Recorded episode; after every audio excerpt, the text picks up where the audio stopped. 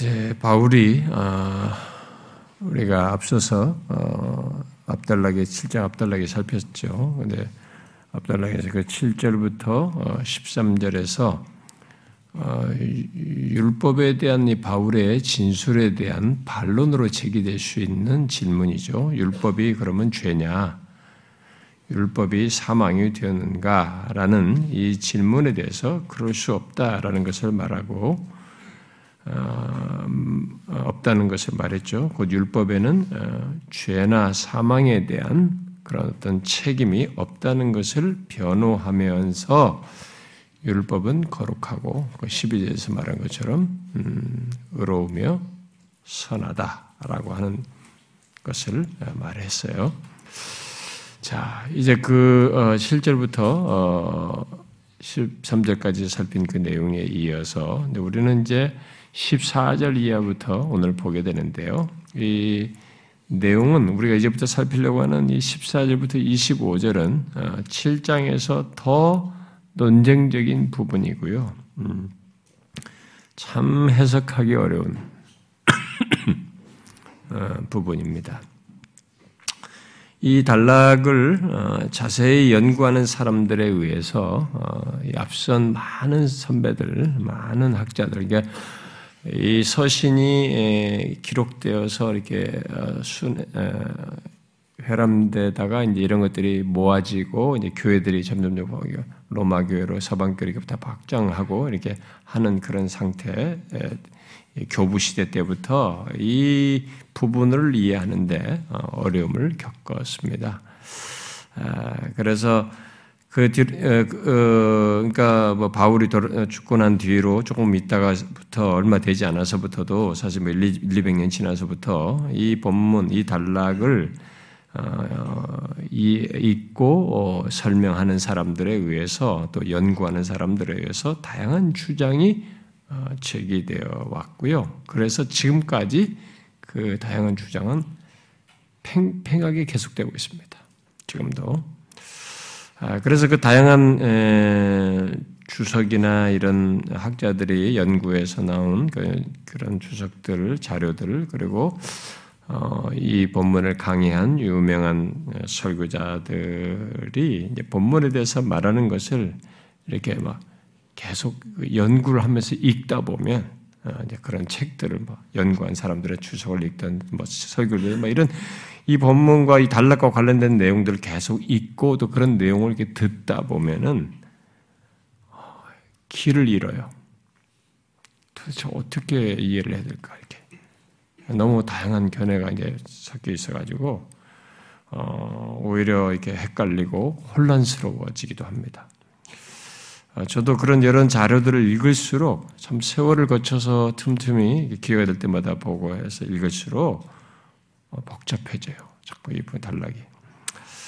아, 여기서 가장 큰 논쟁거리는 음, 이 우리가 7절부터 13절에서 말한 얍달락에서부터 계속 언급된 나라고 말하죠. 나죠. 이 나가 아, 앞에서 7절부터 13절에서는 이제 과거 시제로 나와 관련해서 언급된 시제가 과거 시제로 언급되다가 음, 여기 14절부터 이제 시제가 현재 시제로 바뀌어요. 나는 여전히 나오는데 똑같은 나가 나오는데 시제가 현재 시제로 바꾸어서 이제 어떤 내용들이 이렇게 전개가 진술이 되고 있습니다. 이렇게 바뀌어서 여전히 나인데 시제를 바뀌어서 말하는 이 나는 과연 누구인가 하는 것이 또 여전히 이 단락에서 어, 논쟁이 되고 어, 이게 어려움을 우리가 이해하는데 어려움을 제기하고 있습니다.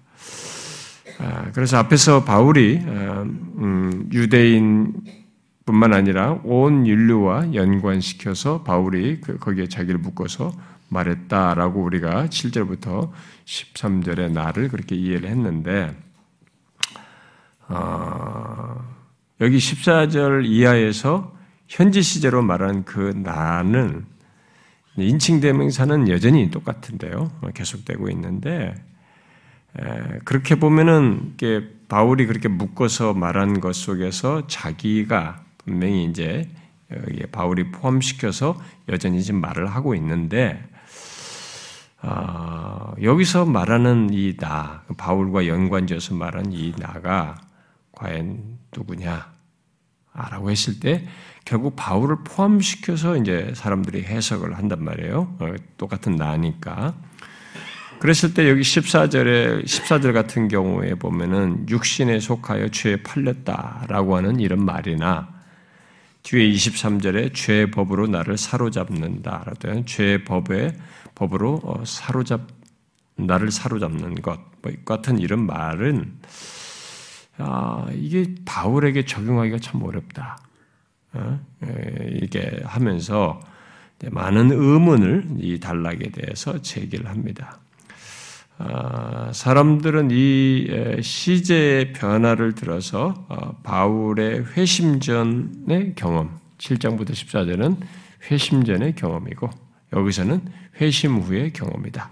뭐 이렇게 해석을 하기도 하고 어, 어, 말하기 그것과 관련된 문제 제기도 하기도 합니다. 아, 그러면서 여기 지금 이 나오는 보면은 뭔가 이게 계속 내적인 싸움을 얘기한단 말이에요. 그러니까 그래서 바울의 어떤 내적인 싸움과 갈등, 아, 또 자신이 원하는 것과 원치 않는 것의 내적인 투쟁, 뭐 이런 것들을 기술하고 있다라고 보면 기술하고 있는 것인가 아니면 바울이 아닌 다른 사람의 경험을 여기서 대신 말하는가 뭐 이런 문제 제기도 하고 그렇습니다. 하...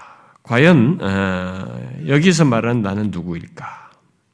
음, 우리가 이제 이 단락을 살피기 위해서 이 질문에 대해서 어느 정도 설명을 하고 정리를 하고 들어가야 돼.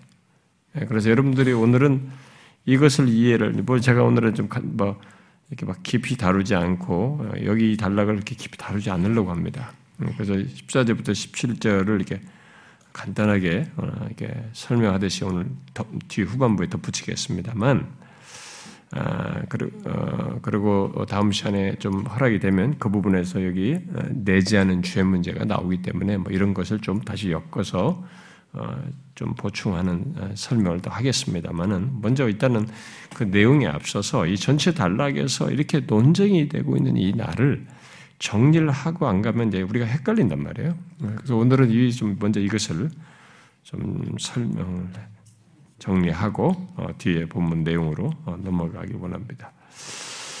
음, 어, 여기 14절부터 25절에 나에 대한 주장에서 어, 이제 견해가 더욱 나뉘는 것은 어, 이 시제의 변화를 과거 시제에서 현재 시제로의 변화를 주어서 말을 하는데 그것을 앞에서 바울과 연관지어서 본 것에 여전히 연장시키 연결시킨단 말이에요. 바울과 예, 연결 연결선상에서 계속 바울에게 적용하기 어렵다고 할 내용들이 이 지금 오늘 단락에 나오는 거예요. 그럼 아까 인용한 것 같은 그런 말들이 있어서 이게 바울의 경험이냐?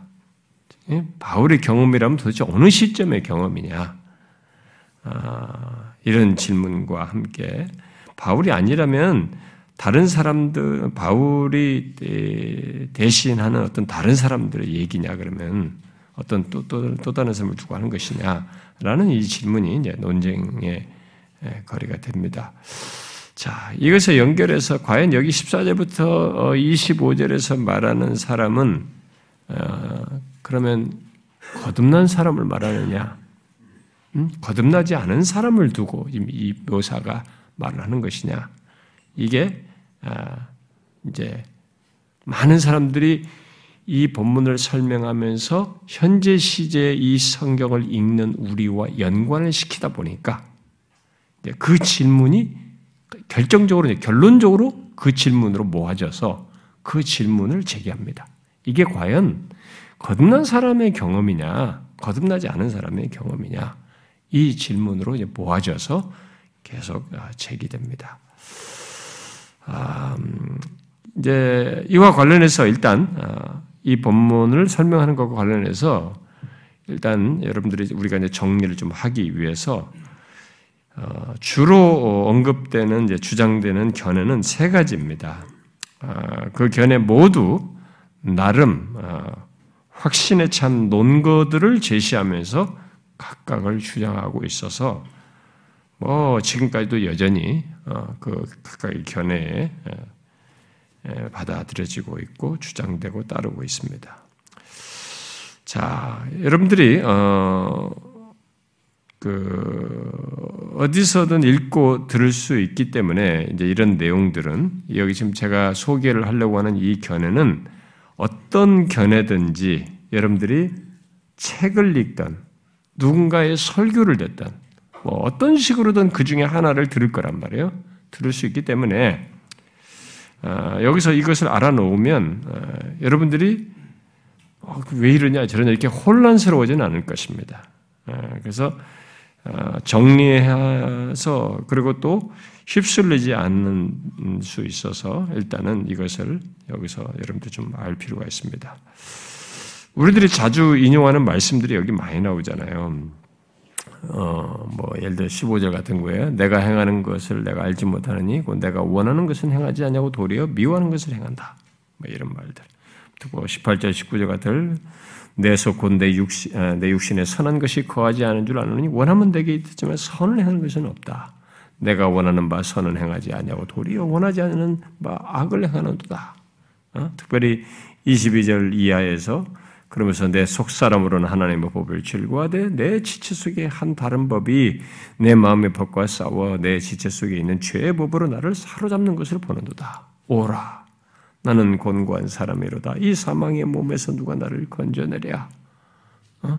이런 내용들은 우리가 많이 듣습니다. 자주 인용되죠. 아, 그런데 그 내용이 어떤 조건의 사람이냐, 어떤 조건에서 나오고 있느냐, 를 생각지 않고 무조건 이 내용이 인용 이 내용을 인용하거나 또 그 어, 다른 시각에서 그것을 인용하여서 말을 하게 될 때 우리는 이제 헷갈릴 수 있기 때문에 이런 견해들을 좀 분별하기 위해서라도 정리를 할 필요가 있습니다. 그 세 가지 주요 견해는 어, 전에를 이제 무 같은 사람이 이렇게 구분을 했습니다. 음, 첫 번째는 바울이 회심하기 전 유대인으로서 율법의 지배 하에 놓인 그의 경험을 말하고 있는 것이다. 그걸 그것을 묘사하고 있는 것이다라고 주장을 하는 것이 한 견해입니다. 무 같은 사람이 오늘날의 현대의 학자로서 성경 로마서 연구 대표적인 연구가로서 이런 것을 굉장히 설득력 있게 주장을 합니다. 아, 근데 여러분들이 옛날에 우리 IWF에서 나온 뭐 성경 단권 주석 같은 거 하나 우리 산 적이 있었죠. 뭐 여러분들이 원하는 사람 사, 서 거기서 로마서를 그때 공부할 때 참조를 했던 것이 있습니다. 그 로마서를 쓴 사람도 그 로마서 파트는 무가 썼어요. 그리고 어, 로마서에 대한 조그마한 요약본으로도 한 곳도 나와 있고 이 주석들이 두꺼운 것으로 나고 우리나라에만 해도 벌써 이 사람이 로마서에 관해서는 많이 낸 사람입니다. 또 세계적으로도 로마서에 대해서 이 사람에게 많이 이제 로마서 파트를 이 사람이 현대 학자로서는 많이 주장하는 걸로 이렇게 사람들이 인정하고 그렇습니다. 그런데 이 사람은 이제 그렇게 주장을 하는 거죠. 이것은 회심 이전에 유대인으로서 율법의 지배 아래에서 바울이 경험한 것을 묘사한 것이다. 그러면 회심하기 전에 거듭나기 이전에 묘사라는 거죠. 바울의 거듭나기 전. 그게 이제 이 본문에서의 나는 그런 나를 묘사한다라고 보는 게 한 가지 해석 주장이고, 그다음 두 번째 또 안에 또 견해는 바울이 아마도 회심한 바로 직후 응? 율법을 통해서 거룩함을 추구했을 때에 그의 경험을 말하는 것이다. 라고 주장하는 것입니다. 그러면, 네, 그러면서 이제 로전스 목사 같은 사람은 여기에 이 견해와 근사한 주장을 하는 것인데, 어, 이제 예수님, 예, 그리스도께서 이 담에색으로 바울이 쫙 달려갈 때 예수님께서 만나 주시잖아요. 그때 만났을 때 이 사람이 확 뒤집어졌잖아요. 이제 예수님 만났으니까. 예수 그리스도를 부인할 수 믿게 됐잖아요. 그렇게 회심하게 된 거죠. 음, 일종의 거듭난 셈이죠, 이때. 이렇게 하고 나서 이 사람은 지금 이제 나중에 아나니아를 만나지 않습니까? 아나니아를 만나기 이전까지의 경험과 같은 조건, 그런 그때의 조건과 같은 것을 바울의 경험으로 말하는 것이다. 라고 이제 해석을 하는 거예요. 그리고 그게 두 번째 또 주된 견해이고 세 번째 주된 견해는 바울이 어, 성숙한 그리스도인으로서 그의 경험을 묘사하고 있다라는 것이에요. 어, 여기는 많은 어, 사람들이 유명한 학자들, 개혁주의 학자들, 뭐 옛날 근래 사람들은 넌 같은 사람을 포함해서 하여튼 그 사람들까지도 여기에 다 주장을 하는데 여기는 개혁주의를 필요로 해서 유명한 사람들이 많이 여기에 해당 이 세 번째 견해를 주장합니다. 이 견해들 이외에도 어, 그것들을 이 세 가지 내용들을 좀 보완하고 섞은 견해들이 어, 더 있습니다. 그러나 이 세 가지로 주로 예, 정리를 하는 거죠. 자, 이 견해들 중에 어느 것이 본문에 정말 바울이 말하고자 하는 내용에 일치되는 것일까? 어느 것이 본문에 충실한 것일까? 모두 나름의 근거들을 두고 논지를 전개하여서 증거하고 있고 설득력들이 다 있습니다. 진짜로. 연구를 하다 보면 책들을 읽다 보면 설득력이 다 있어요. 어, 그래서 뭐 제일 쉽게 뭐 쉬운 선택을 하게 되면 아까 뭐 1번 같은 선택을 할 수도 있겠죠. 음, 어, 무 같은 경우에서 뭐 왜냐면 회심하기 전에 바울이 이렇게 그때 조건을 얘기하면서 그런 조건에 있는 뭐 다른 사람들까지 포함해서 말을 하고 있다. 뭐 유대인들을 해당하는 거라든가 뭐 이렇게 해서 말한다라고 하면은 정말 쉬워지기도 합니다. 그래서 뭐 경건한 유대인들 어, 또는 구원받 구원받은 이 어, 이 구약 백성들에게서 어, 그러면 과연 여기서 말한 이런 것들이 이제 결국 그런 조건이면 이제 경건한 유대인들이나 구약에 구원받은 구약 백성과 같은 그런 조건들을 여기에 지금 포함시켜서 말을 해야 되는데 그러면은 여기서 말하는 이 죄와 유, 어, 죄에 대한 이런 반응과 율법에 대한 율법에 대한 반응은 뭐 얼마든 유대적 배경이 있으면 얼마든지 가능하니까요. 그런 아시는데 그러면 죄에 대한 이런 반응과 태도를 취할 수 있는가라는 이런 문제는 또 여기도 여전히 어, 남아 있어요. 그래서 이제 로존스 목자가 쓴 사람은 어, 이 단락에서 말하는 사람은 좀 이렇게 묘한 그러니까 복, 자기도 복잡한 거죠. 많은 자료를 다 읽어보니까 선배들 거다 읽어보는데도 해결 못할 말이 딱 14절부터 딱 걸리는 거예요. 응? 14절부터 나는 육신에 속하여 죄를 팔렸다. 여기서 이 사람은 굉장히 이게 결정적이다라고 하면서 중요하게 다루기도 하는데 음, 언급을 하는데 이런 말에서 딱 걸리니까 이 여기 쓰면은 일시적으로 중생하지 않은 것도 또 중생한 것도 아닌 상태 그러니까 일시적으로 중생한 것도 아니고 중생하지 않은 것도 아닌 그런 상태를 말한다라는 이런 모호한 조건의 나로 설명을 하는 거예요. 그러니까 그만큼 어려웠, 어려운 거죠. 그 사람도 우리 책을 그렇게 많이 연구해서 설교를 결론을 내렸지만 당사자도 어려웠던 거죠. 네, 그런 설명을 했어요. 아, 그러면서 아까 말한 뭐 담에색에서 어, 주님 만난 것, 그 아나님 만나기 이전까지 그런 경험을 말한 것으로 설명을 하기도 한 것입니다. 자, 이렇게 내용들이 이 본문을 끼고 해석이 다르고 복잡한 설명을 해야 할 정도로 결국은 이 단락의 나에 대한 해석이 어렵다는 거예요. 그 수많은 세월이 흘렀잖아요. 교부 시대로 보면은 바울이 죽고 조금 얼마 지나서부터 지금까지 계속된 이걸 해석하는데 지금 계속된데 교부 때부터. 이것을 이렇게 다양한 견해가 팽팽하게 계속 나름 설명해서 온다는 것은 그만큼 이게 참 이해하기 어렵다는 거 아닙니까 우리가 지금? 야 도대체 바울이 무슨 어떻게 뭘 어, 뭐 어떻게 연결해서 지금 이게 나를 묘사한 걸까? 이 질문에 대한 명쾌한 대답을 내기가 어렵다는 것을 결국 말해줍니다.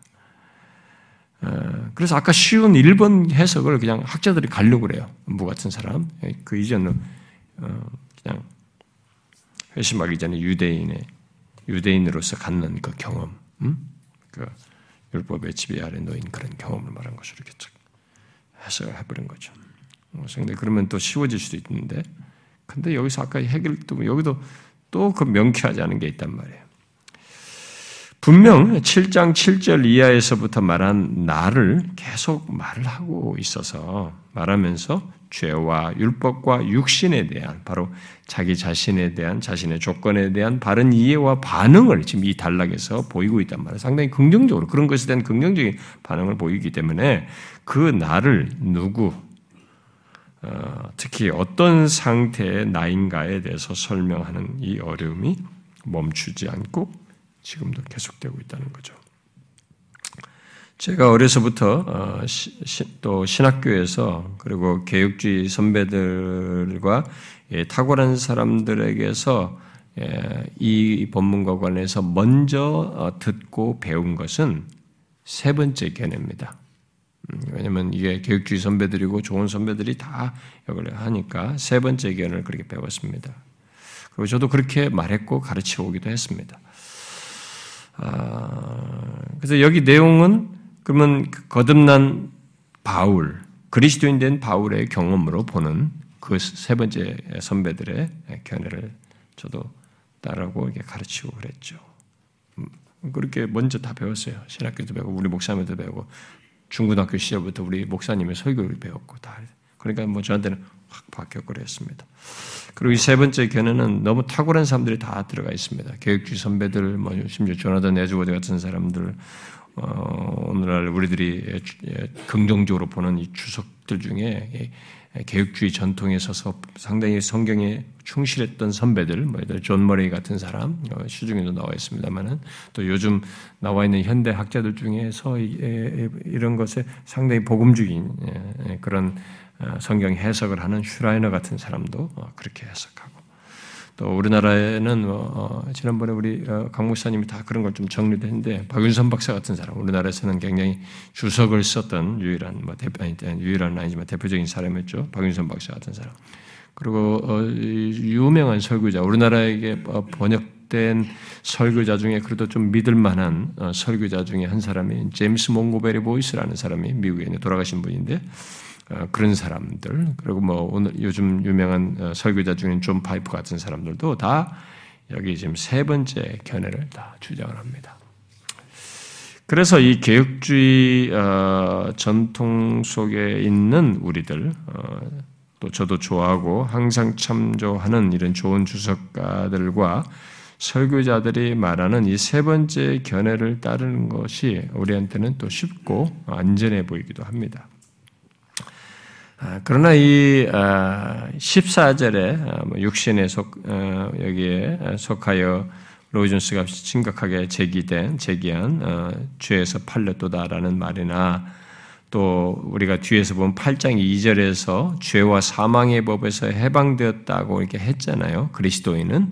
그런데 여기 7장 23절에서는 죄의 법에 법으로 나를 사로잡는 이런 얘기를 하는 것은 이게 뭔가 설명하는 그래서 이런 내용들 때문에 많은 공격을 받습니다. 이 세 번째 견해를 가진 주장하는 사람이 이런 성경 구절을 가지고 많은 공격을 받아요.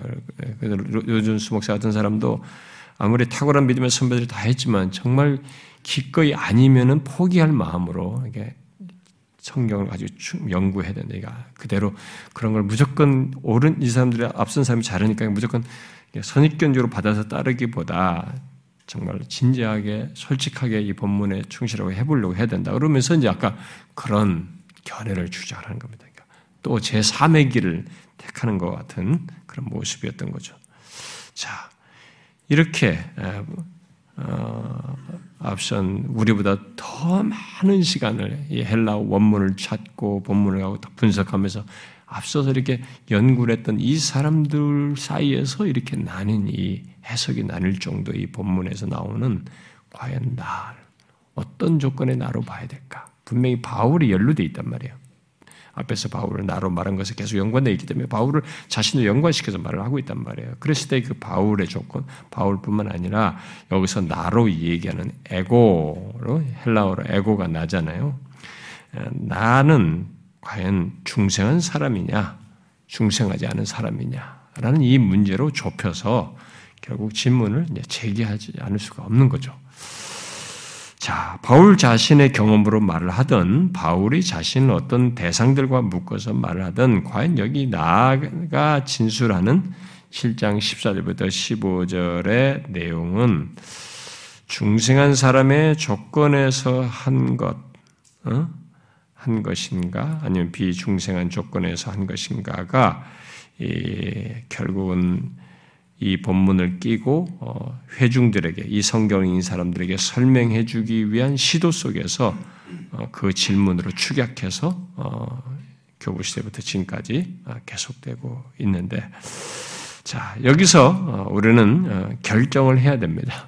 저도 저도 결정을 해야 되고 뭔가 여기서 어떤 내용을 말을 해야 되는데요.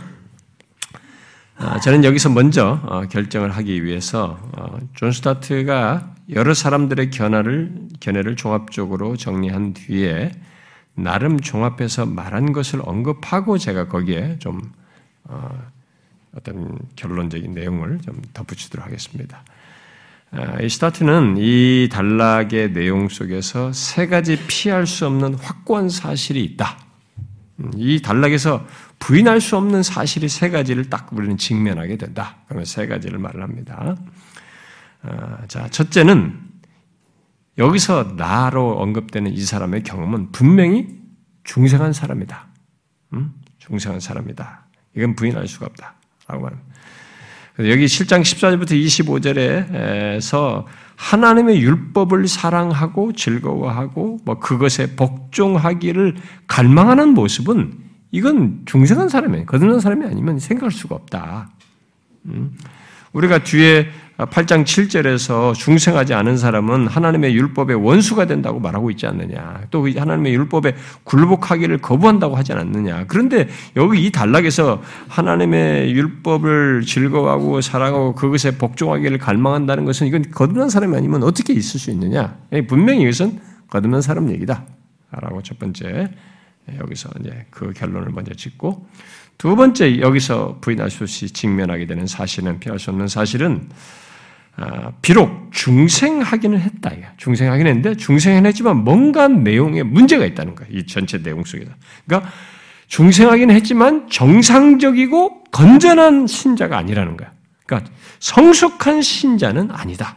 라고 이 사람이 말하는 것입니다. 왜냐하면 이미 6장 뭐 17절 이하에서 신자들은 본래 죄의 종이었지만 이제 죄 아래에서 해방되어서 하나님의 종이 되었다고 분명히 말했단 말이에요. 6장에서. 말을 했는데 여기 지금 이 단락에 와서 14절이나 23절에서 자신은 여전히 죄의 종이거든요. 죄 아래 팔렸다고 말함으로써 마치 죄의 종이며 그 안에 사로잡혀 있다고 말하고 있기 때문에 이 모습은 분명히 거듭난 사람이나 있을 수 있는 얘기를 하면서도 그런 얘기를 하는 것은 뭔가 결함이지, 뭔가 정상적이지 않은 조건을 가지고 있다. 이렇게 해석을 해요. 아, 그러면서 아, 칼빈을 위시한 종교학자 칼빈을 위시해서 다른 종교학자들은 여기 로마서 7장 14절 이하를 그 갈라디아서 5장 16절 이하와 동일시해서 그리스도인들이 여러분 갈라디아서 5장에 보면 그 그런 얘기 하잖아요. 우리 육신과 육체의 소유과 성령의 소유 사이에 싸우는 그 얘기하죠. 육신과 성령 사이에서 갈등하는 것을 말하는 것, 그것과 지금 같은 맥락이다라고 칼빈이나 종교자들 말한 것을 예, 그렇게 말을 했는데 존 스타트는 그걸 거부합니다. 음, 예, 그것에 대해서 문제 제기를 하는 거죠. 갈라디아서 5장은 성령 안에서 행하는 사람들에게 지금 승리를 약속하고 있는데 이 단락을 보면 7장은 궁극적으로 해방될 것이라는 얘기가 25절에 나오긴 한다 이게. 궁극적으로 해방될 것이라는 확신을 예, 표명을 하긴 하지만 이 내용을 보면 끊임없는 패배만을 묘사하고 있다. 하려고 했지만 안 됐다. 내 속에 죄를 넘어졌다. 이 끝임 없는 패배만을 묘사하고 있다는 거예요. 그렇게 볼 때 여기 보면 이 단락은 중생을 했지만 거듭나긴 했지만 이 뭔가 정상적인 신자의 모습은 아니라는 거예요. 이 사람은 그것이 여기서 부인할 수 없는 사실이다. 이렇게 얘기합니다. 자, 그리고 또 여기서 어, 피할 수 없는 세 번째 사실이 있다고 말하면서 세 번째 내용을 말하는데 그것은 음, 이 사람이 여기 나오는 나가 어, 지식적으로든지 경험적으로든지 성령에 대해 전혀 모르는 듯이 보인다는 거예요. 여기 보니까.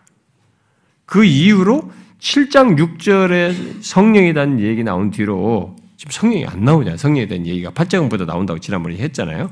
여기 지금 성령에 대한 얘기가 전혀 없는 것이 볼 때 그렇다는 거죠.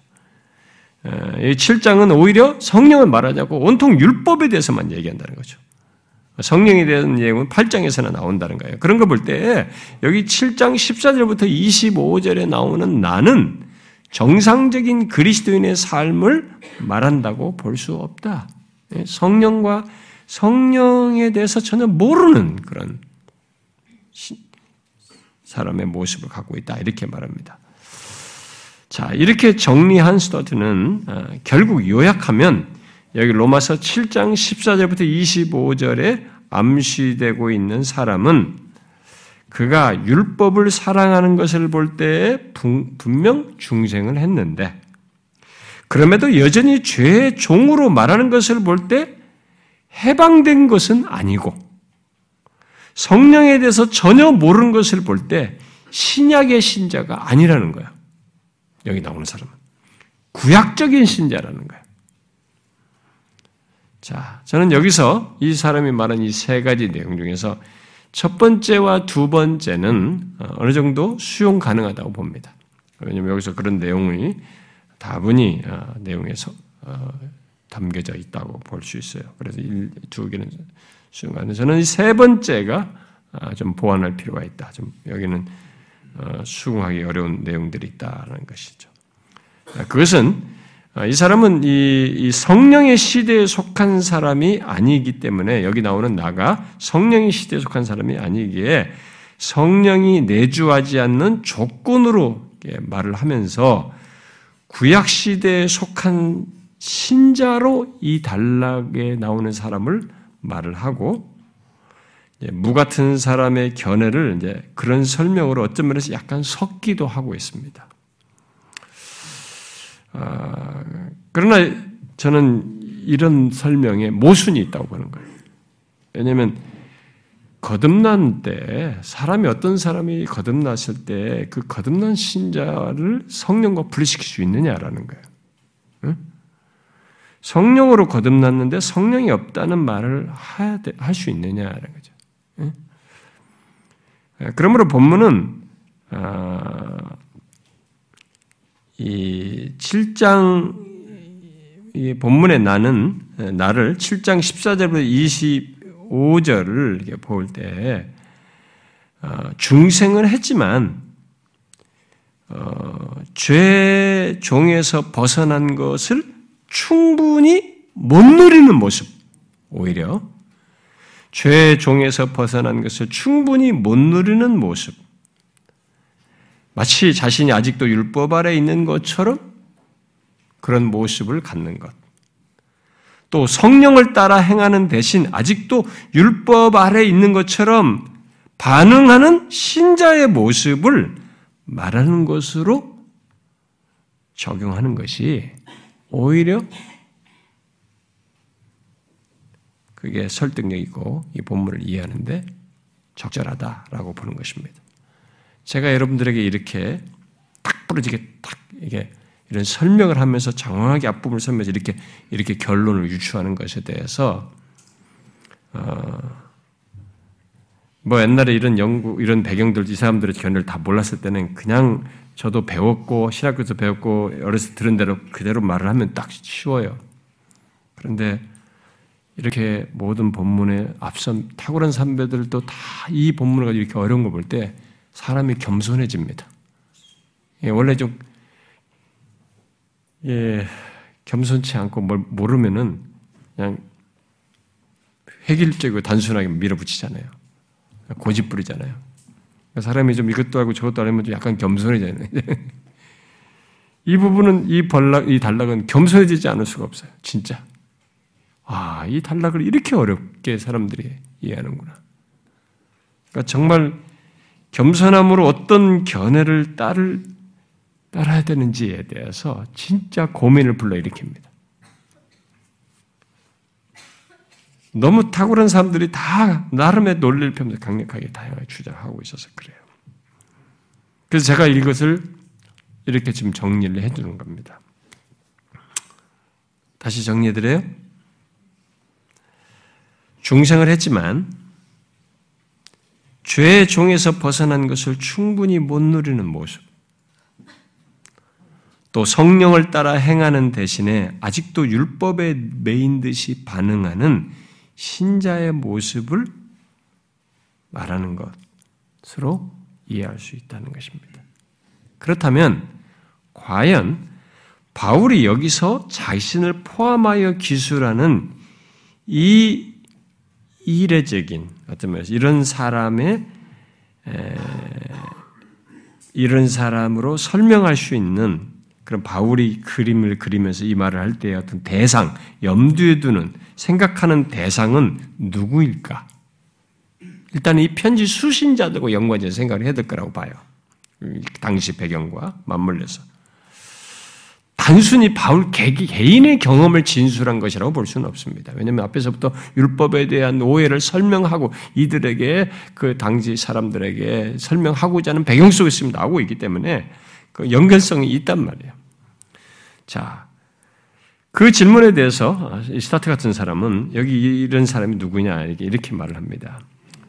구원 역사의 관점에서 즉 하나님의 목적이 펼쳐지는 관점에서 이 문제를 볼 때 여기 나는 그러면 여기 나로 염두에 두는 이 대상은 구약의 신자 곧 율법 아래 살고 있는 이스라엘 사람들 또 오순절 이전에 예수님의 제자들, 오순절이 있기 전까지 성령이 강림하기 전까지 예수님의 제자들 같은 조건, 그리고 바울과 동시대에 살던 많은 유대 그리스도인들, 유대인 중에서 그리스도인 된 거죠. 바울과 동시대 사람들. 이런 사람들이 지금 아까 세 가지 말한 그런 모습을 가지고 있다라고 이제 주장을 하는 것입니다.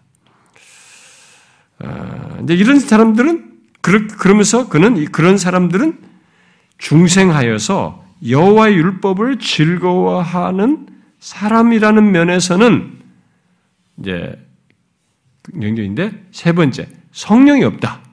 여기서 모순되는 설명을 하는 거예요.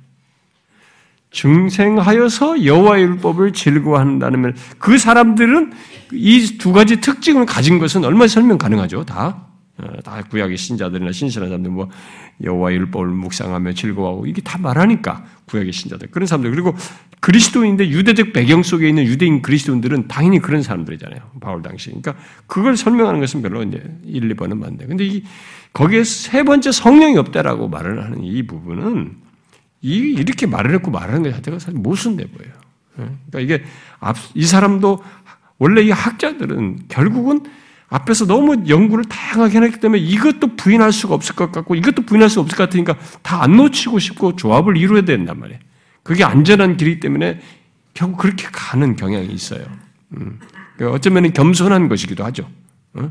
조심스러운 것이기도 한데 그런 태도를 취하기도 하는 겁니다. 그래서 그래서 저는 여기 어, 어, 이들이 아직 오순절 성령이 임하지 않아서 어, 이들에게 성령이 없었다고 말하는 이 스타트의 견해는 받아들일 수가 없고요. 어, 여호와 율법을 즐거워하는 구약 신자들이든 또 누구든 성령이 없이는 그럴 수 없다라고 보는 거예요. 어, 중생하는 것이나 여호와 율법을 묵상하는 것은 또 바울과 동시대 살던 유대인 그리스도인들은 또 오순절 성령 강림 이후의 사람들이란 말이에요. 근데 아직 그런데 이런 상태를 가지고 있다라고 말을 할 때는 여기에는 그리스도인을 다 포함할 수 있는 거예요. 앞으로 이 편지를 받는 조건 속에서 이 1세기 당시에 로마에 있는 성도들 가운데 로마 사람 있는 수신자들에게도 그런 조건의 유대 그리스도인들 중에 있을 것이고 또 율법에도 문제 제기하는 유대인들과 연관돼서 설명할 수도 있고 또 오고는 모든 그런 유사한 조건을 가진 예수 믿는 자로서 그런 조건을 가진 사람들도 있을 수 있기 때문에 그들에게도 다 연관 지을 수 있는 내용으로서 결국 말을 한 것이라고 봅니다. 여러분이 제가 지난번에 얘기했다시피 우리가 구약의 율법을 몰라도 인간 자체가 구약 율법을 몰라도 예수 믿기 이전의 인간의 조건 속에는 본성 속에는 율법주의적인 성향이 있어요. 내가 무엇을 함으로써 이만큼 이루고 그렇게 해서 선에 이루고 이렇게 하면 될 것이다라고 하는 그런 어, 인간 그 타락한 본성이 있단 말이에요. 그러니까 율법주의인. 그러니까 그런 것이 있기 때문에 그런 조건에서 예수를 믿는다고 해서도 거듭났다고 해도 이 이렇게 여기서 제기하는 이런 어려움의 문제가 있을 수 있거든요. 어, 특별히 여기서 제기하는 이 단락에서 말하는 이죄 문제는 성숙한 신자랄지라도 남아 있을 수 있는 거죠. 이 죄 문제는 자기 안에서 어, 경험할 수도 있단 말이에요. 아,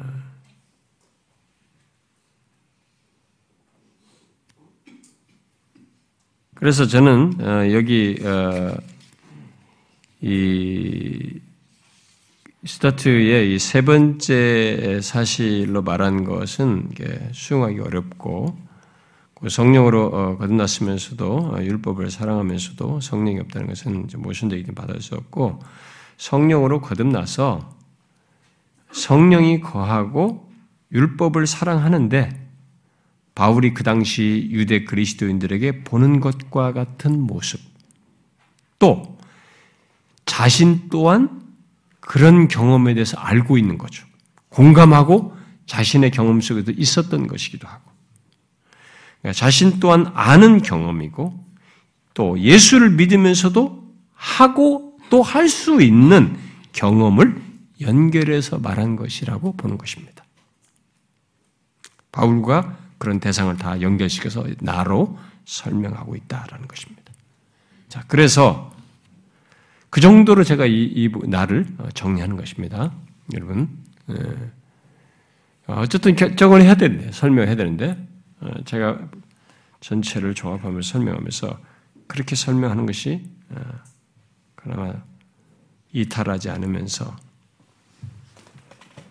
그래도 본문을 통해서 우리가 이해하면서 이 메시지를 통해서 기록한 것을 통해서 우리를 치우치지 않고 어, 주는 어, 우리에게 적용 가능한 메시지를 주는 그런 유익을 얻을 수 있다고 봅니다. 아까 1번 견해를 말했던 무 같은 사람은 그러면 이것이 현재 수신자에게 무슨 의미가 있느냐라고 했을 때 적용성이 너무 떨어져요. 왜냐하면 그 시대 사람이 그걸 연관시키다 보니까 그러니까 적용성이 떨어서 자기도 다른 식으로 적용 가능한 얘기를 어, 이게 설명을 하는데 좀 그런 부분도 떨어집니다. 자, 그래서 어쨌든 이 율법을 사랑하고 어, 그, 그 율법과 다른 어, 죄 경험을 하고 또 내적인 투쟁을 하는 가운데 24절에서 말한 것처럼 곤고한 사람, 오라 곤고하다. 이 곤고한 사람이라고 말하는 신자. 아, 이 신자는 어, 한편으로 보면 미숙한, 거듭났지만 아직 그, 이 온전하게 못 누리는 조건이니까 미숙한 신자일 수도 있고, 그러나 설사 오랜 신자라 할지라도, 뭐 심지어 성숙한 신자라 할지라도 죄로 인해서 내지 않은 죄 문제가 여기서 거론되기 때문에 죄로 인해서 경험할 수 있는 것, 그 죄와 율법과 관련해서 가질 수 있는 경험을 여기에 이 내용 속에서 연관성을 가지고 있다고 보는 것입니다. 그래서 탁월한 선배들이 말했던 그 설명도 여기에 얼마든지 적용 가능한 그 부분이 있는 것이죠. 그러므로 오늘날에도 예수 믿는 사람들은 이 복음의 풍성함 안에서 자신을 보며 성령을 조차 행함으로써 달리 행할 수 있음에도 불구하고 발장에서 나와요. 그 달리 행할 수 있음에도 불구하고 내재하는 죄로 인해서 여기 7장 14절부터 25절에서 말한 것 같은 경험을 할 수 있다라는 것입니다. 그, 그렇게 이 단락을 이해하면 좋겠어요. 자, 이 정도로 정리하고 좀 이해가 됩니까 이제? 네. 아, 여러분은 방대한 분량을 이렇게 잠깐 들은 겁니다. 많은 사람들이 논의한 그냥 제가 그냥 조금 이렇게 정리 대충 한 겁니다. 사실은요. 저도 이게 연구할 시간도 그렇게 많지는 않고 해서 이 정도 이 정도 그냥 한 건데 방대한 분량이에요. 이 사람들이. 근데 그것을 이 정도로 정리를 하고 이 나가 어떤 정도의 나인지 여러분들 그렇게 이해하고 어, 본문을 보고 들으면 좋겠고. 자 이제 그 그런 정도의 정리 아래서 이제 본문 이제 뒤에 내용은 이제 여기 14절부터 17절을 먼저 간단히 좀 살펴보고 다음 시간에 여기 내지 않은 죄가 언급되기 때문에 이것과 관련해서 다시 이 단락을 20절까지 이제 14절부터 20절까지 단락을 좀 연결해서 또 다시 좀 보완할 것이 있으면 설명을 하도록 합시다. 자, 바울은 여기 앞에 13절 이후에 이 14절의 시작을 우리말 성경에는 번역되지 않았습니다만 헬라어에 왜냐함이 있어요. 그 왜냐함으로 연결해서 지금 말을 하고 있습니다. 아, 앞에 어떤 말을 하고 왜냐함이라는 말을 했다는 것은 지금 내용이 계속 연결된다는 거죠. 그래서 13절의 이유를 14절에 지금 설명하고 있는 것입니다. 아, 그러니까 내용이 지금 단절된 새로운 단락을 말하는 것이 아니고 계속 연결되는 내용을 말하고 있는 것이죠. 그래서 어, 이 14절은 13절의 이유로서 율법이 13절에서 말한 거잖아요. 율법의 율법이 사망의 원인이 아니라 죄가 그 원인이라는 것을 설명하는 내용이에요. 이것이 중요한 힌트입니다. 이 14절이 큰 걸림돌이거든요. 아까 지금 우리 같이 그렇게 이해하는 데서 아까 일본으로 가는 것도 그렇고 로이준스 같은 사람의 해석도 이 14절을 이해하는데 어렵니다. 물론 23절도 그렇지만은 이 14절이 어려워서 어, 문제가 되는 것인데요. 어, 일단 이 14절을 이해하는 것에서는 앞에서 말한 이 13절을 왜냐하면으로 설명하기 위한 앞에서부터 충분히 이런 것에 대해 설명했는데 이 13절에 말한 설명을 왜냐하면으로 하면서 부가 설명하기 위한 표현으로서 바울이 지금 이 말을 이 표현을 쓰고 있다라고 하는 것을 먼저 이해하는 것이 어, 중요하다고 봅니다. 아, 그래서 지금 14절 보니까 우리가 율법은 신령한 줄 알거니와 나는 육신에 속하여 죄 아래 팔렸도다. 분명 율법이 신령하다는 것은 알지만 율법이 문제가 아니라는 거죠. 아, 죄가 문제라는 거죠. 죄가 문제라고 하는 것을 육신에 속하여 죄에 팔렸다라는 말로 설명하고 있는 거예요, 여기서. 이 표현이 다시 절로 돌아가는 것 같으니까 이게 그게 참 어려워서 힘들게 된 것인데요. 지금 죄가 문제라고 하는 것을 육신에 속하여 죄에 팔렸다 라는 말을 쓰고 있습니다. 아, 그것은 아, 이미 바울이 아, 이 앞, 앞선 부분에서 말한, 말해온 것이고 어, 자신도 경험하는 것이고 또 모든 사람이 경험하는 것입니다. 설사 예수 그리스도를 믿어 거듭난 우리도 거듭나, 거듭났어도 우리도 그것을 경험하고 있는 것이죠. 아, 이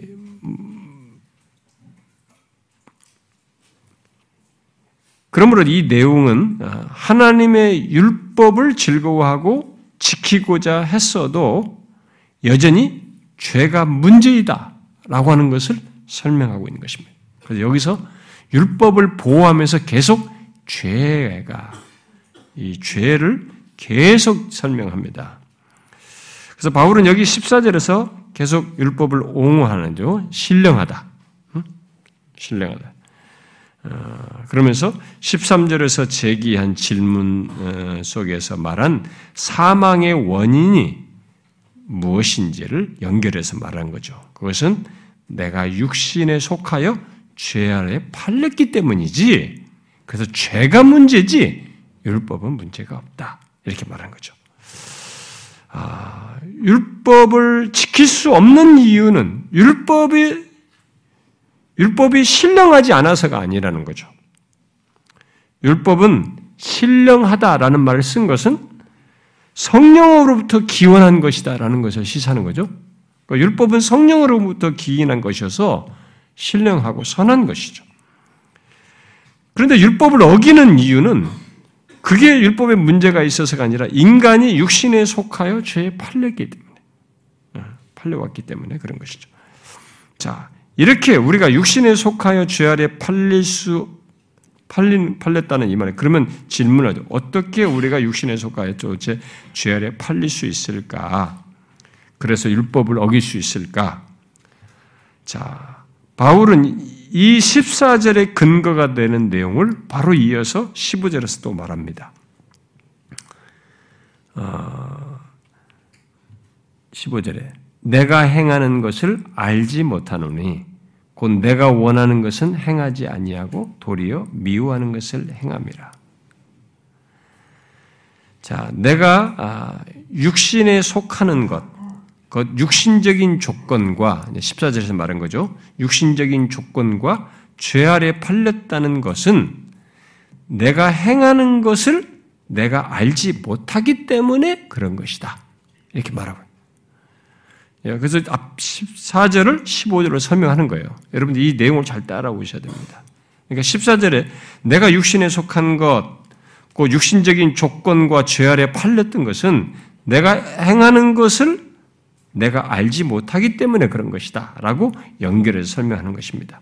자, 이것은 내가 율법을 알고, 아, 그렇게 하지 마, 율법을 따라서 행해야지, 이렇게 하지 말아, 율법 범하지 말아야지 한다는 생각을 가지고 있으면서도 내가 행하는 것을 알지 못할 정도로 죄가 강력하다는 말도 되면서 죄에 대한 이해가 또 없다는 얘기도 됩니다. 어, 이건 제가 좀 설명하겠습니다. 그래서 여기 지금 알지 못한다. 응? 여기 지금 14절, 15절에 내가 행하는 것을 내가 알지 못하노니 라고 되게 알지 못한다는 것은 어, 내가 한 행동을 의식하지 못한다는 이런 의미가 아니라 죄의 깊이를 내가 행하는 것이 죄, 죄고 이 죄가 얼마나 심각한 것인지 이 죄의 깊이를 충분히 이해하지 못한다는 이해할 수 없다라는 것을 말하는 거예요. 여기 지금 알지 못한다는 게. 그것을 말하는 거죠. 바로 그 사실을 15절 하반절에서 증거해 주고 있는 것이죠. 음? 곧 내가 원하는 것은 행하지 아니하고 도리어 미워하는 것을 행함이라. 그걸 알지 못하기 때문에 이렇게 하는 거죠. 어? 죄의 깊이를 충분히 알지 못하기 때문에 내가 원하는 것은 행하지 않냐고 오히려 도리어 미워하는 것을 행하는 이런 일이 있는 거죠. 음, 이런 경험은 구약신자나 뭐 오순절 이전의 제자들이나 바울 당시 유대 그리스도인들이 뭐 경험하는 것뿐만 아니라 오늘날도 아무리 거듭난 신자라 할지라도 죄의 깊이를 알지 못하고 성령을 조차 행하지 않을 때에는 아, 우리 안에 내지 않은 죄가 이런 식으로 꿈틀대는 것을 경험하기 때문에 얼마든지 이 여기서 고백하는 것 같은 이런 경험을 할 수 있어요. 가능한 경험인 것입니다. 바울은 그런 죄의 근원적인 원인과 이 원인 원인을 이렇게 여기서 말하면서 그런 모습과 상황에 대한 결론을 이제 연결해서 16절을 어, 말합니다. 만약 내가 원하지 아니하는 것을 행하면 뭐곧 율법을 어기는 것이겠죠. 그렇다면 결국 나는 하나님의 율법이 선하다는 것을 시인한다. 시인한다는 것이다. 라고 말합니다. 만일 내가 원하지 아니하는 그것을 행하면 내가 이로써 율법이 선한 것을 시인한다. 예? 예, 그러면서 율법에 문제가 없고 범죄하는 내가 문제다라고 하는 것을 얘기합니다. 어, 자, 이렇게 말한 뒤에 더욱 중요한 결론을 17절에 덧붙이죠. 자, 우리말 번역성에는 여기에 그러나가 빠져 있습니다만은 17절의 시작은 그러나로 시작합니다. 그러나 이제는 아니한다. 예, 더 이상 아니한다. 그러나 이제는 더 이상 아니한다. 라고 말합니다. 여기서 이제는 할 때 이것은 시간적인 의미가 아니고요. 음, 시간적 의미보다는 논리적인 의미에서 이제는 얘기하는 것입니다. 이제는 아니한다. 이제는 그것을 행하는 자가 내가 아니요 내 속에 거하는 죄다. 무슨 말입니까? 내가 악을 행하고 있지 않고 악을 행하는 근본적인 원인은 내 속에 거하는 죄라는 거예요. 자, 이걸 오해를 하면 안 됩니다. 이게 잘 이해하셔야 됩니다. 우리는 이미 앞에 5장에서부터 죄는 인간을 속박하는 세력으로, 세력으로 설명을 했습니다. 앞에 8절과 어, 11절에서도 이렇게 율법을 이용 발판 삼아서 이렇게 어? 죄를 범하도록 밀 나아가는 음? 그렇죠? 탐심을 이루는, 이루는 그리고 11절에서 속이는 말이죠. 그런 죄의 세력, 강력함을 얘기했습니다. 그러므로 그 죄는 죄를 보지 못하고 율법이 사망의 책임이 있다고 말하는 있는, 있는 것처럼 보는 것에 대해서 바울은 율법은 신령하고 또 16절에서 말한 것처럼 선하다고 변호하면서 나를 속박시키는 장본인이고 어, 사망을 일으키는 궁극적인 원인은 바로 죄의 세력이다. 죄다. 내지 않은 죄다. 이 죄의 세력이 그런 것이다. 라고 말하고 있는 것입니다.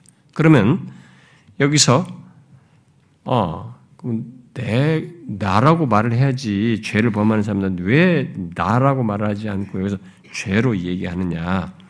여기서 나는 그러면 기계적인가? 어? 죄 범하는 나의 책임은 없고 죄가 있다는 얘기인가? 죄의 책임이 전적으로 다 있다는 얘기인가? 이렇게 질문할 수도 있습니다. 그래서 그래서 사람들은 이 바울이 악한 행위를 여기 이제 15절에 말한 거죠. 악한 행위를 미워하는 나와 잘 이해하세요. 15절에서 말하는 악한 행위를 미워하는 나와 이제 17절에서 말하는 거죠. 하나의 세력으로 거하는 죄를 지닌 나. 아, 이것을 14절은 14절에서는 육신으로 말하고 있는 것입니다. 여기 지금 이 문장상에서 보면 어, 이 둘에 대해서 중요한 차이가 있다라고 하면서 설명을 하고 주장을 합니다. 사람들이 여기서. 그러나 그렇지 않습니다. 여기서 음, 바울은 악한 행위를 미워하는 나를 말함으로써 내가 죄에 대한 책임을 지니고 있다는 것을 여전히 여기서 말을 합니다. 그런데 바울이 여기서 죄가 속박을 가져다 주는 하나의 세력으로서 내 속에 거하고 있으며 결국 미워하는 것을 행하는 것은 나이기 때문에 여기서 바울은 나의 책임을 부인하는 것이 아니고 나의 무능을 얘기하는 겁니다. 죄를 원인으로 자꾸 얘기하지만 여기서 이 내용상에서 얘기할 때는 이 정도로 내가 무능하다. 우리가. 나의 무능력을 고백하고 있는 것입니다. 내지하는 죄의 어, 실제를 경험하는 우리가 다 느끼는 것입니다. 이것은. 그래서 죄에서 구원을 받은 우리들은 이런 죄의 고통이죠. 싸움에서 죄 내지 않은 죄로 말미암아 이런 내면의 싸움과 고통으로부터 벗어나기를 소망하면서 예, 절규 24절 같은 절규를 하는 거죠. 나는 오라 나는 곤고한 사람이로다. 이 사망의 몸에서 누가 나를 건져내랴. 그러면서 우리 주 예수 그리스도로 말미암아 하나님께 감사로다. 그런데 내 자신이 마음으로 하나님의 법을 육신으로 죄를 범했습니다. 라고 는 이런 얘기를 하게 되는 거죠. 아, 그래서 우리는 음, 속으로는 탄식하는 사람, 이런 내지 않은 죄로 인해서 여기서 말한 것 같은 이런 탄식을 우리는 하는 거죠. 아, 그러면서 우리는 최종 구원을 소망하는 것입니다. 이런 모습 속에서 최종 구원을 다 소망하는 거죠. 여러분은 죄로 인한 싸움과 탄식이 있습니까? 여러분 뒤에 그런 얘기를 바울이 하잖아요. 여기서는 오라 공부한 사람은 내 상황 이런 묘사를 여기서 하지만 뒤에 여러분 8장에 가 보면은 어, 이 8장 보세요 여기 뒤에 어, 23절을 보세요. 8장 23절. 거기 보면은 우리 곧 성령의 처음 익은 열매를 받은 우리예요. 성령이 거하시고 거듭난 신자들이죠. 우리까지도 속으로 탄식한다 그러죠. 이것은 죄, 죄가 있는 세상 속에서 있는 거죠. 그리고 죄가, 죄 실체를 알고 지니고 있는 우리들이 경험하는 것입니다. 우리가 속으로 탄식하는 거죠. 되지 않은 죄. 자, 그래서 우리는 여기서도 이 말을 하면서 결국 바울이 로마서 8장에 최종 구원을 소망하는 얘기를 꺼내지 않습니까? 이런 거 볼 때, 자, 여러분은 이런 죄로 인한 싸움과 탄식을 가지고 있습니까? 이제 이 본문에 대한 해석은 네, 해석 속에서도 그렇고 이 설사 이 해석을 뭐 무와 같은 해석으로 하든 어떻든 간에 이거 아니라도 우리가 갈라디아서 말씀이든 어떤 성경 전체를 보더라도 여기서 말한 이 이걸 신 이렇게 묘사된 이런 것 이상의 것들을 신자는 한다는 것이 성경의 증거예요. 결국 죄와 씨름하면서 탄식하는 거죠. 그래서 이 사람이 미성숙해서도 그렇지만 성숙해도 죄로 인한 씨름과 싸움은 있는 겁니다. 그게 거듭났다라고 하는 증거예요. 아직 미성숙해서 이 복음의 부유함, 이 구원의 풍성함, 그리스도의 성취의 풍성함을 못 누리는 조건에서라도 인간은 이 거듭난 사람은 결국 죄에 대한 이런 것을 경험하는 거죠. 절규를 하는 거죠. 죄에 대한 싸움 속에서 탄식을 하는 거죠. 와, 진짜. 벗어나고 싶다. 여러분, 그런 거 안 하십니까? 그런 죄로 인한 씨름과 탄식이 여러분들이 없습니까? 없으면 여러분 거듭난 사람 아니에요. 그 사람은 신자가 아닙니다. 어, 거듭난 사람에게 생겨나는 중요한 표지 중에 하나가 이전의 죄에 대해서 전혀 자각 능력도 없고 죄에 대해 싸움과 갈등과 탄식 이런 거 없었는데 이게 나한테는 전혀 다른 실체로 이제는 인지가 되고 반응하게 된다는 거. 그, 그 중요한 원인이 뭐냐면 이 죄를 해결한 예수 그리스도와 연결되어서 나타나기 때문이고 이것을 싫어하신 그렇게까지 하면서 구속하신 하나님이 기뻐하지 않을 것에 대한 성령의 역사가 내 안에서 있어서 나타나는 현상이에요. 근데 그게 없다. 거듭난 사람은 아닙니다. 여러분, 우리가 죄와 죄로 인한 이런 싸움과 탄식, 어떻습니까? 아, 그냥 싫어. 뭐 이런 게 아니라 진짜 감출 수 없이요. 아, 진짜 공고하다. 정말 진심으로 여러분들 안에서 하나님을 의식하면서 갖는 이런 싸움과 탄식, 있습니까? 어떠세요? 있습니까? 없습니까?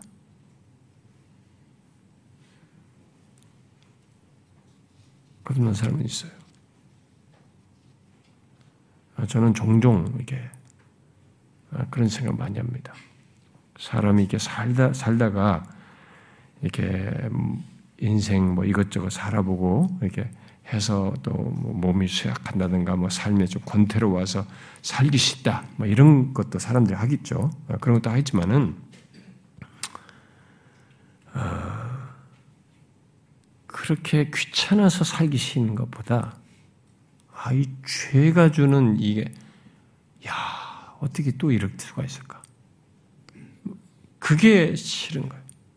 또 그 죄의 냄새, 또 죄를 내가 범했다는 것, 또 아, 이게 나한테서 사라지지 않는다는 것, 그것이 내 안에서 여전히 내재해 있다는 것, 그것을 그 실체를 보는 것이 너무 싫은 거죠. 그러니까 이런 생활을 계속 한다는 게 싫은 거예요. 아, 주님 앞에 속히 가고 싶다. 뭐 그런 아, 이 죄에 대한 죄로 인한 그런 내면의 싸움 속에서 그런 소망을 이렇게 그냥 살기 싫어서가 아니라 그런 것 때문에 갖는 그런 경험을 전 종종 합니다. 그런 생각 참 많이 해요. 여러분 그런 거 없습니까? 신자는 그래요. 우리에게 죄는 가벼운 게 아닙니다. 음. 그게 다 어떻게 해서 있게 된 겁니까? 그리스도께서 우리의 죄를 해결했기 때문에 있는 거죠. 죄에서 구원했기 때문에 있는 것이죠. 그리고 성령을 우리에게 주셨기 때문에 있는 것입니다. 예, 스페셜한 거예요, 진짜. 굉장한 사인입니다, 이건. 뭐 세상에서 내가 예수 믿는 사람 큰 기적, 업적이 아니어도 이런 것을 가지고 그것을 따라서 성령을 따라 행하는 이것이 내라는 존재에 그리고 이 세상에 사는 모든 사람과 비교해 봤을 때 나에게 어마어마한 일이 벌어진 거예요. 기적이 벌어진 것입니다. 일어난 것이죠. 굉장한 실체를 내가 소유하고 있는 것이죠. 그걸 우리가 이 내용 속에서 공감을 할 수 있어야 되겠죠. 한번 보십시오. 어, 예수를 믿어도 믿는다고 하는데 이런 게 없다. 아니에요. 우리는 죄로 인해서 힘들어합니다. 그래서 저는 어, 제가 우리 공동체에서 교회론이나 이런 걸 얘기하면서도 항상 얘기하지만 우리 안에서 비록 내가 이전에 뭐 회개하고 용서하고 뭐 다 했는데 또 했다. 그 이게 또 하는 게 싫어가지고 아, 네. 지난번 했는데 또 어떻게 하냐. 이런 것에 서 자존심 상해서 힘들어하는 이런 모습들이 있을 수 있는데요. 아직도 이 사람은 죄를 자기 능력 안에서 다룰 수 있는 것처럼 착각하는 겁니다. 안 그래요. 여러분, 죄는 우리를 주님 앞에 설 때까지 탄식케 하는 아주 우리한테는 고달픈 것입니다. 우리 예수님께서 해결됐는데도 불구하고 이 내지하는 죄가 우리를 그렇게 탄식을 불러일으킬 정도로 우리 안에서 참 우리의 무능함을 이렇게 노출시킵니다. 너는 그렇게 무능해. 너는 아니다. 그러니까 너 하나 갖고는 안 되네. 그러니까 결국 이 죄를 통해서 나의 무능함이 드러나는 것은 결국은 결론은 나를 설명할 수 있는 것은 예수 그리스도의 보혈 아니면 아무것도 설명할 수가 없다. 나의 구원이고 뭐가 내가 장래에도 하나님 앞에 서서 뭔가 받아들이고 인정받을 수 있는 것은 예수 그리스도의 보혈로 의롭다움을 받았다는 이 이후에는 설명할 수 있는 게 아니라 내 걸로 내세워서는 아니다라는 것을 처절하게 말해주는 것입니다. 그래서 우리들 안에 이런 죄에 대해서 씨름하고 탄식하며 예면의 갈등과 씨름 속에서 분투하는 이런 모습은 여러분 이전에 했는데 뭐 또 하냐? 아니에요. 하는 게 아름다운 것입니다. 그리고 그렇게 하는 사람이 상당히 위대한 것이에요. 속 좁고 자존심 갖고 자기 내면만 조점심하고 자기 속으로만 생각하는 사람은요, 그건 위대한 거 아닙니다. 감추는 사람은 위대한 거 아니에요, 오히려. 그래 했어도 이 죄, 그리스도께서 구원하셨는 것이 그런 혜택을 입은 나로서 싫어함을 내가 주님의 성령의 이끄심을 따라서 다루고 화해하고 회개하고 다시 나간다. 또 반복할지라도 또 한다. 그건 굉장히 위대한 거예요. 이 사람은 지금 자존심을 넘어서고 있는 거거든요. 자신의 본성을 넘어서고 있는 것이기 때문에 굉장한 것입니다. 오히려 못하는 사람이 용기도 없고 소심하고 속 좁고 아직도 자기밖에 모르고 곤조 부리는 것이죠. 그래서 교회 다니면서 어떤 나중에는 안 하거든요. 누구하고 다투고 뭐 하면 몇 번 이제 화해하다 그 다음은 안 해요. 위험한 사람이에요. 바르지 않은 것입니다. 그 사람은 성령을 따라 행하고 있는 게 아닙니다. 말씀과 성령을 따라서 반응하는 사람이 아니에요. 무엇이 위대한지 아셔야 됩니다, 여러분. 우리는 죄에 대해서 갈등하고 탄식하고 씨름하고 그것에 성령을 따라서 반응하는 사람들입니다.